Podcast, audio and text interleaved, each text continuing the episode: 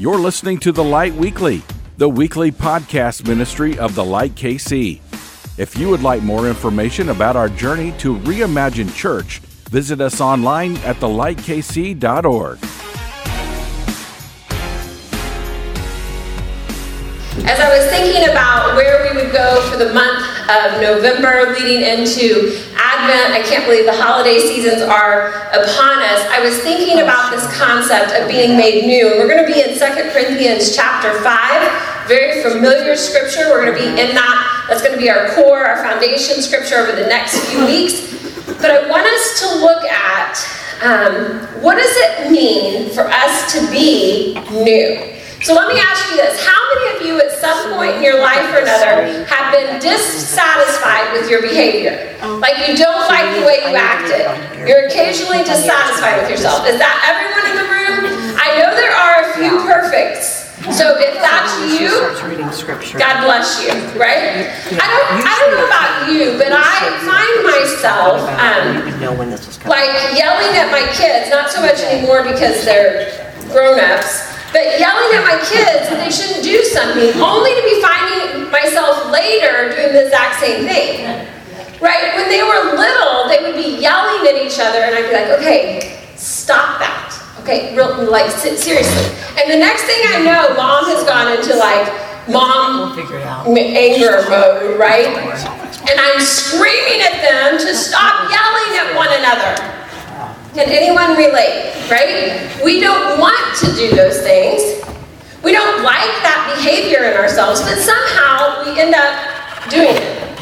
And, so often we're dissatisfied, we become discouraged with how we behave, and so we might say things like, well, I just need to try harder. I need to be better. And maybe even for those of us who have been in church for a while, maybe we said this at the beginning, maybe there's people who say this now, maybe I need to go to church or find some religion in my life, and maybe that will help.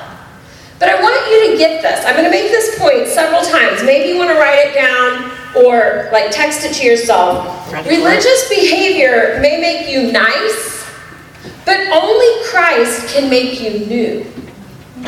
Like, like coming to church isn't behavior modification. It, there is some of that that takes place, but there's transformation that comes when we have this relationship with Jesus Christ.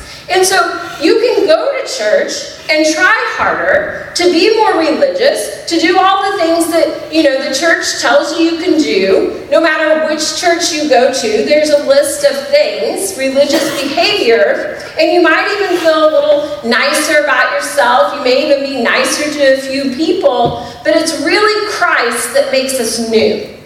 He transforms us. In fact, when we really follow Christ, we're not just better, but we're new. And so that's where we're going to pick up in our key scripture. And, I'm going to apologize because I'm probably going to read more scripture than what will be on the screen. But Second Corinthians chapter 5. And I'm going to start with 15. It's not on your screen. But it says, He died for everyone so that those who receive His new life will no longer live for themselves. Instead, they will live for Christ, who died and was raised for them. 16. So we have stopped evaluating others from a human point of view. At one time, we thought of Christ merely from a human point of view. How differently we know him now. This means that anyone who belongs to Christ has become a new person. The old life has gone and a new life has begun. This is good news. This is more than behavior modification. This is, I am going to be a new creature. There are some of you right now who may be listening online or in this room who, from a human point of view, know about Jesus. Okay? You think, yeah, he was a good teacher. He, he was probably a really great moral leader. He was obviously a nice guy. He did some cool things. And you look at him from a human point of view, which is limited. Now, let me tell you about this shirt that I have on. It's 87. It's Travis Kelce. as you all know. What does this have to do with it? Stay tuned, I'm going to tell you. I was in Phoenix and I somehow forgot a Chiefs shirt. And I like, I wonder if there's any way that any place in Phoenix would sell Chiefs. So I called the local Dick's Sporting Good, and they said, yeah, for the last three weeks, we have started selling number 87 jerseys and t-shirts. And I was like, that, that's it? They're like, yeah, that, that's it. 87, and we can't keep them in stock. We get them new every day. And I go, okay, sold. So I drive myself to Dick's and I'm like, okay. So I'm picking up the t-shirt and I go up and I'm like, hey, I am not buying this shirt because I'm a T Swift fan. And they go, that's what they all say. and I said, no, really? And they said, well, we have a test. Great, bring it. They're like, what position does Travis Kelce play? Easy, that's a tight end. He's like, okay, okay. He said, well, most people, well, he said, no, actually, most people don't know that. And he said, okay, another question since you see, seem so confident. He said, Who has been the best quarterback to play for the Kansas City Chiefs? Patrick Mahomes. Other than Mahomes. Oh. And I'm like, Oh, I'm guessing you want me to say Joe Montana. Woo! That's right. But you're wrong. It's Len Dawson. and the young kid goes, Who's Len Dawson? he said, You pass, you can have the shirt. Thank you. Right? Because some people know about the Chiefs simply because of, you know, another situation going on. And I think that's what the scripture is talking about. Some people have an idea of who Jesus is, but when you start nailing it down and asking questions, they don't really have an idea. So Paul goes on to say how differently we know him now. You don't know just about him, but you know him. And it says in verse 17, this means that anyone who belongs to Christ has become a new person. The old life is gone and a new life has begun. This is good stuff. Turn and tell your neighbor a new life has begun. Say it out loud. A new life has begun. A new life has begun. Notice it doesn't say anyone who believes in Christ, because even the demons believe in Christ and yet they shudder. But anyone who belongs to Him, anyone who is fully surrendered to Him, it isn't just better, it's new. The old is gone, and behold, everything has become new. I don't know if any of you have ever had this experience. You like go back in time and see people maybe you grew up with or went to school with, and um, or knew you as a kid, and, and they like to remind you of who you were then. I can go in situations and, and find people that I either went to school with who were adults when I was a kid and would say, Wow, Gina, you know, you were so bad. Um, we didn't think you would amount to anything, and, and wow, look at you now. You know, that's not a compliment, right? And if we're not careful, I can do that too. I can see people and think about who they were instead of who they are. And when we are made new in Christ, that old is gone. He's not saying, Wow, Gina, I remember 15 year old Gina. He's saying, I see the Gina of today. And in God's eyes, this is absolutely and completely 100% true. Not just better by trying harder, but new by the power of God through the Lord Jesus Christ. At the last church that I pastored, there was, there was this season where we were, we were just exploding with, with growth, and, and people um, were just walking through the doors. I mean, every week, it was just this crazy season. And I remember um, having coffee with the pastors because there was just no way to know everybody on a Sunday morning. And, and we were hearing these stories of, of how people were coming in. And I remember this one couple, their first experience with the church was on a Christmas Eve.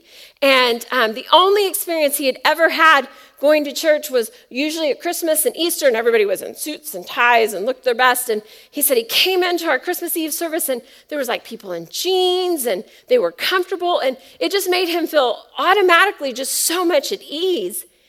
And he never left. He just kept coming. And this was a guy probably in his 50s who had experienced church through one lens, but now all of a sudden he was feeling welcome. And, and then there was another um, couple who, who had, was raised Catholic and, and they had three boys and they had been looking for something. They needed something that felt better and, and, and made them like question things and, and go deeper. And, and they walked through our doors and they experienced this worship where people were just like worshiping God. And it wasn't just sat in a seat and up and down and say a quote and all these things. And, and I could go on and on and just how, how they just felt so welcome.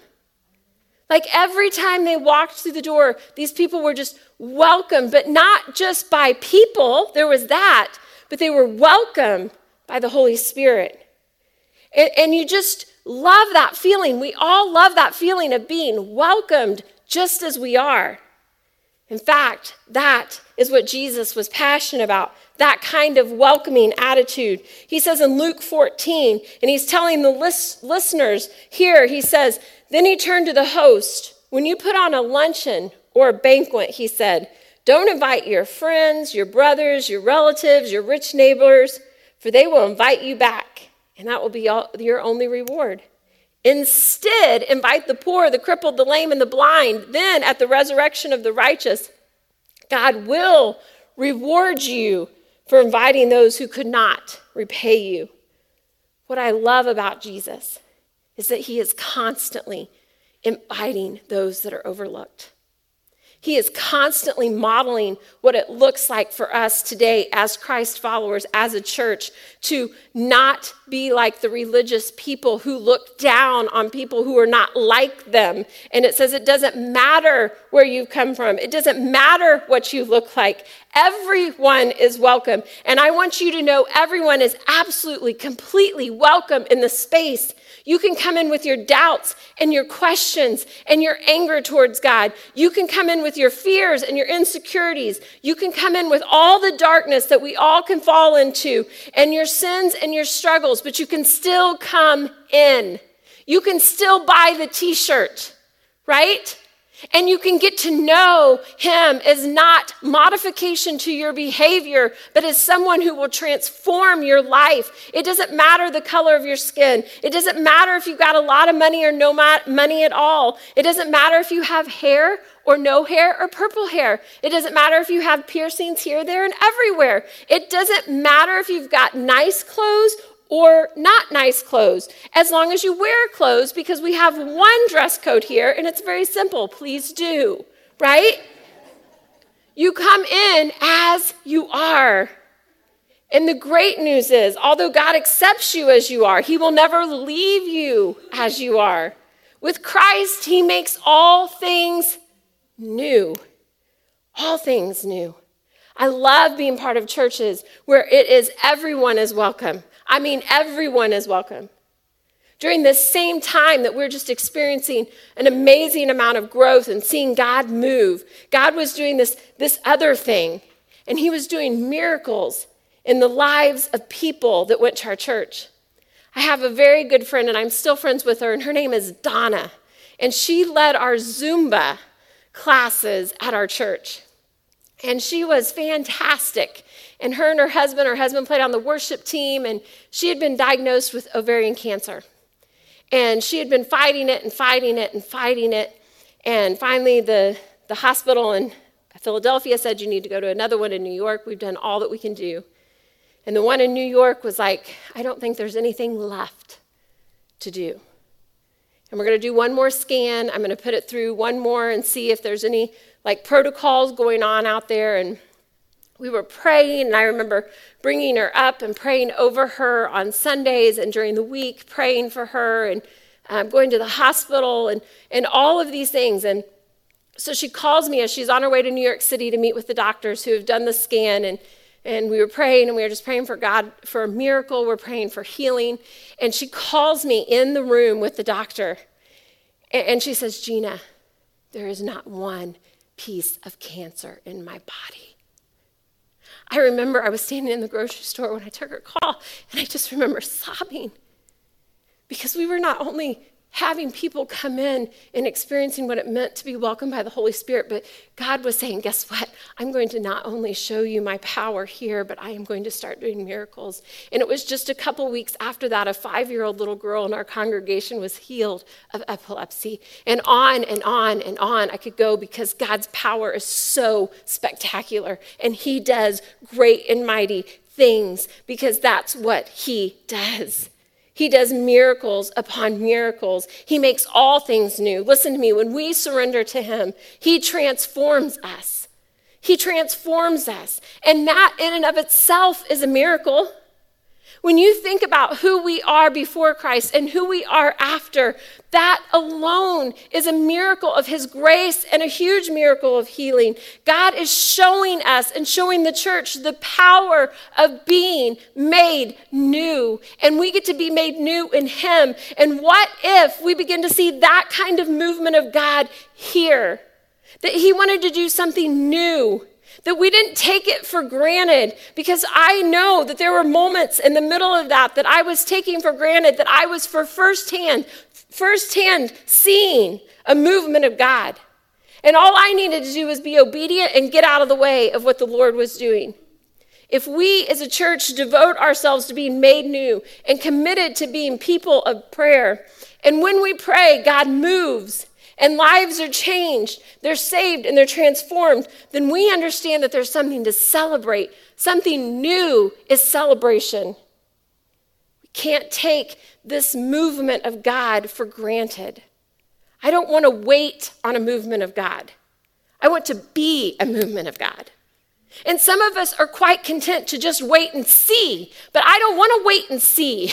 I want to be part of what God is doing and where He's moving. And we won't do that if we become so focused on outward things. Religious behavior can make you nice, but Christ makes us new. And when God steps in and transforms our lives, when we see and experience a miracle, we have to celebrate that. And when you experience a movement of God so powerful, nothing else will ever compare. You won't settle for mediocre, mediocre anymore. You just can't go through the motions of religious behavior because you have seen what it means to be in the whirlwind of a movement of God. And it's like a taste of heaven. Bumps on logs and stale worship and critical spirits don't cut it anymore because you realize religious behavior may make you nice, but it is only God who transforms. And when you have that transformation and you experience in Him, you can't help but say, I want to be part of this, not this. In Colossians 1 9, it talks about the old is gone it says, We have not stopped praying for you since we first heard about you. We ask God to give you complete knowledge of His will and give to you spiritual wisdom and understanding. Then the way you live will always honor and please the Lord. Your lives will produce every kind of good fruit. All the while, you will grow as you learn to know God better and better. We also pray that you will be strengthened with all of His glorious power so that you will have the endurance and the patience you need. May you be filled with joy, always thanking the Father. He has enabled you to share in his inheritance that belongs to his people who live in the light. For he has rescued us from the kingdom of darkness and transformed us into the kingdom of our dear Son, who purchased our freedom and forgave our sins. Jesus has rescued us, redeemed us, forgiven us, and made us new. This is my prayer for the light KC in the days ahead that we will continually be filled with the knowledge of His will, that our lives will reflect His goodness, and we will see a new movement of the Spirit and celebrate that each week. Now, I understand that it is easy to get sucked in to everyday life, right? it's easy for us to know that we have bills to pay. We have food that we have to cook. We have laundry to do. We have jobs. We have kids. We have grandkids. We have all of these things that just come at us on a daily basis. And yet, God is saying this life that I've called you to isn't just about going to church on Sunday mornings. It's not even just about writing a, a tithe check. It's, it's not just about serving. It's about a life transformed by me. That it'll no longer be about you. And look, I got to tell you, there are times that I want it to be about me. That, that I would rather just kind of wallow in my junk than do what the Holy Spirit has asked me to do. As I was preparing and thinking over these times and looking back at where I have seen God move in miraculous ways, I am not satisfied to never see that happen again. I, will not have done what God has called me to do if I simply go through the religious motions of what I have been called to do and never see or be part of another movement of God. I will have failed. And I know there are lots of things that are at us. My, my life is absolutely feels insane right now. And yet, as I remember the miracles I have seen, the lives transformed, God makes us new. It's not just about being nice, looking nice, having it together, practicing our religious laws. That's what the Pharisees did. And they missed Jesus. I don't want any of you to miss Jesus and the fact that he is still moving. Yeah, there are, there are wars going on, there is poverty going on, there's a Chiefs game going on that you care about, all those things, but he's still moving. He's still doing great things. Where are you in the moving of God? As we have our light bulb moment this morning, I would just ask you to have a gut check and say, Has God made me nice? Has religious behavior made me nice? Or have I been made new? Olivia talked so beautifully last week about this awakening, that we would be awakened. Yes and amen, right? That we would be awakened to what God wants to do. Over the next couple of minutes, would you get out your light bulb moment? Have a couple of moments of reflection. What is God speaking to you in this moment?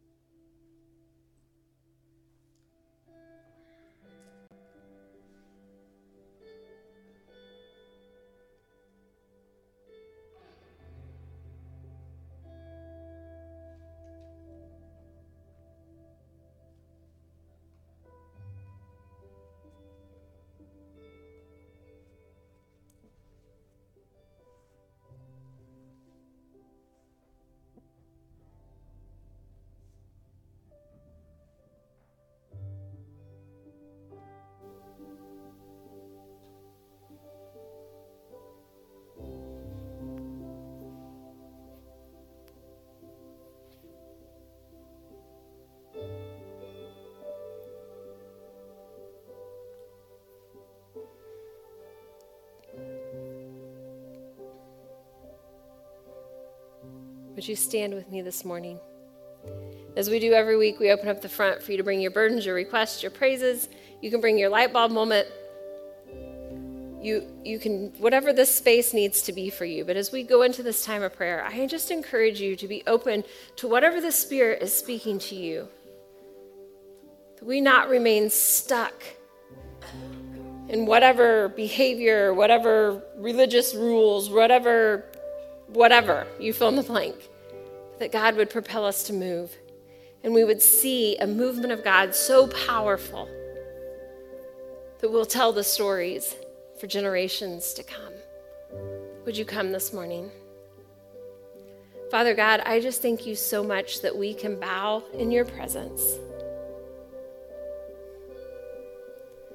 Believing you are a good and holy God who pursues us, who loves us, and transforms us. God, we want more than just a head knowledge of who you are, and, and we want to be more than just nice. Anybody can be nice. We can follow religious rules. We can do all sorts of things, Lord, but until we allow you to transform every piece of us, and you give us that hope that the old is gone and the new is here. God, would you just continue to make us new? God, I pray in, in these days um, ahead that these just wouldn't be words that we heard, but Lord, that we would really respond to whatever it is you're saying in our life. God, I, I pray right now over Sam Purdy. I pray, God, for um, peace and um, rest and comfort in the days ahead. I pray for Von Sil, Lord, as she continues to um, take care of him and be by his side. And Lord, we know that finding devastating news is never good news. And so I just pray that your peace would surround them in, in these days and that your hand of healing would be oh so close. And Lord, we pray, we continue to pray for Amy. They're in the hospital, and we ask God that you would guide her family as they make decisions and the care team taking care of her. Lord, we know there are many, many requests from family situation, job situations, health situations. And Lord, we just lift those up to you right now. And we ask that your name would be glorified in each and every one. We ask you for wisdom pray, Lord, that your wisdom would just be very close and that we don't take one step outside of your will. It's in your holy name we pray. Amen. Thank you for listening to today's episode. If you would like to connect with us, please visit our website at thelightkc.org. More information is available in the show notes.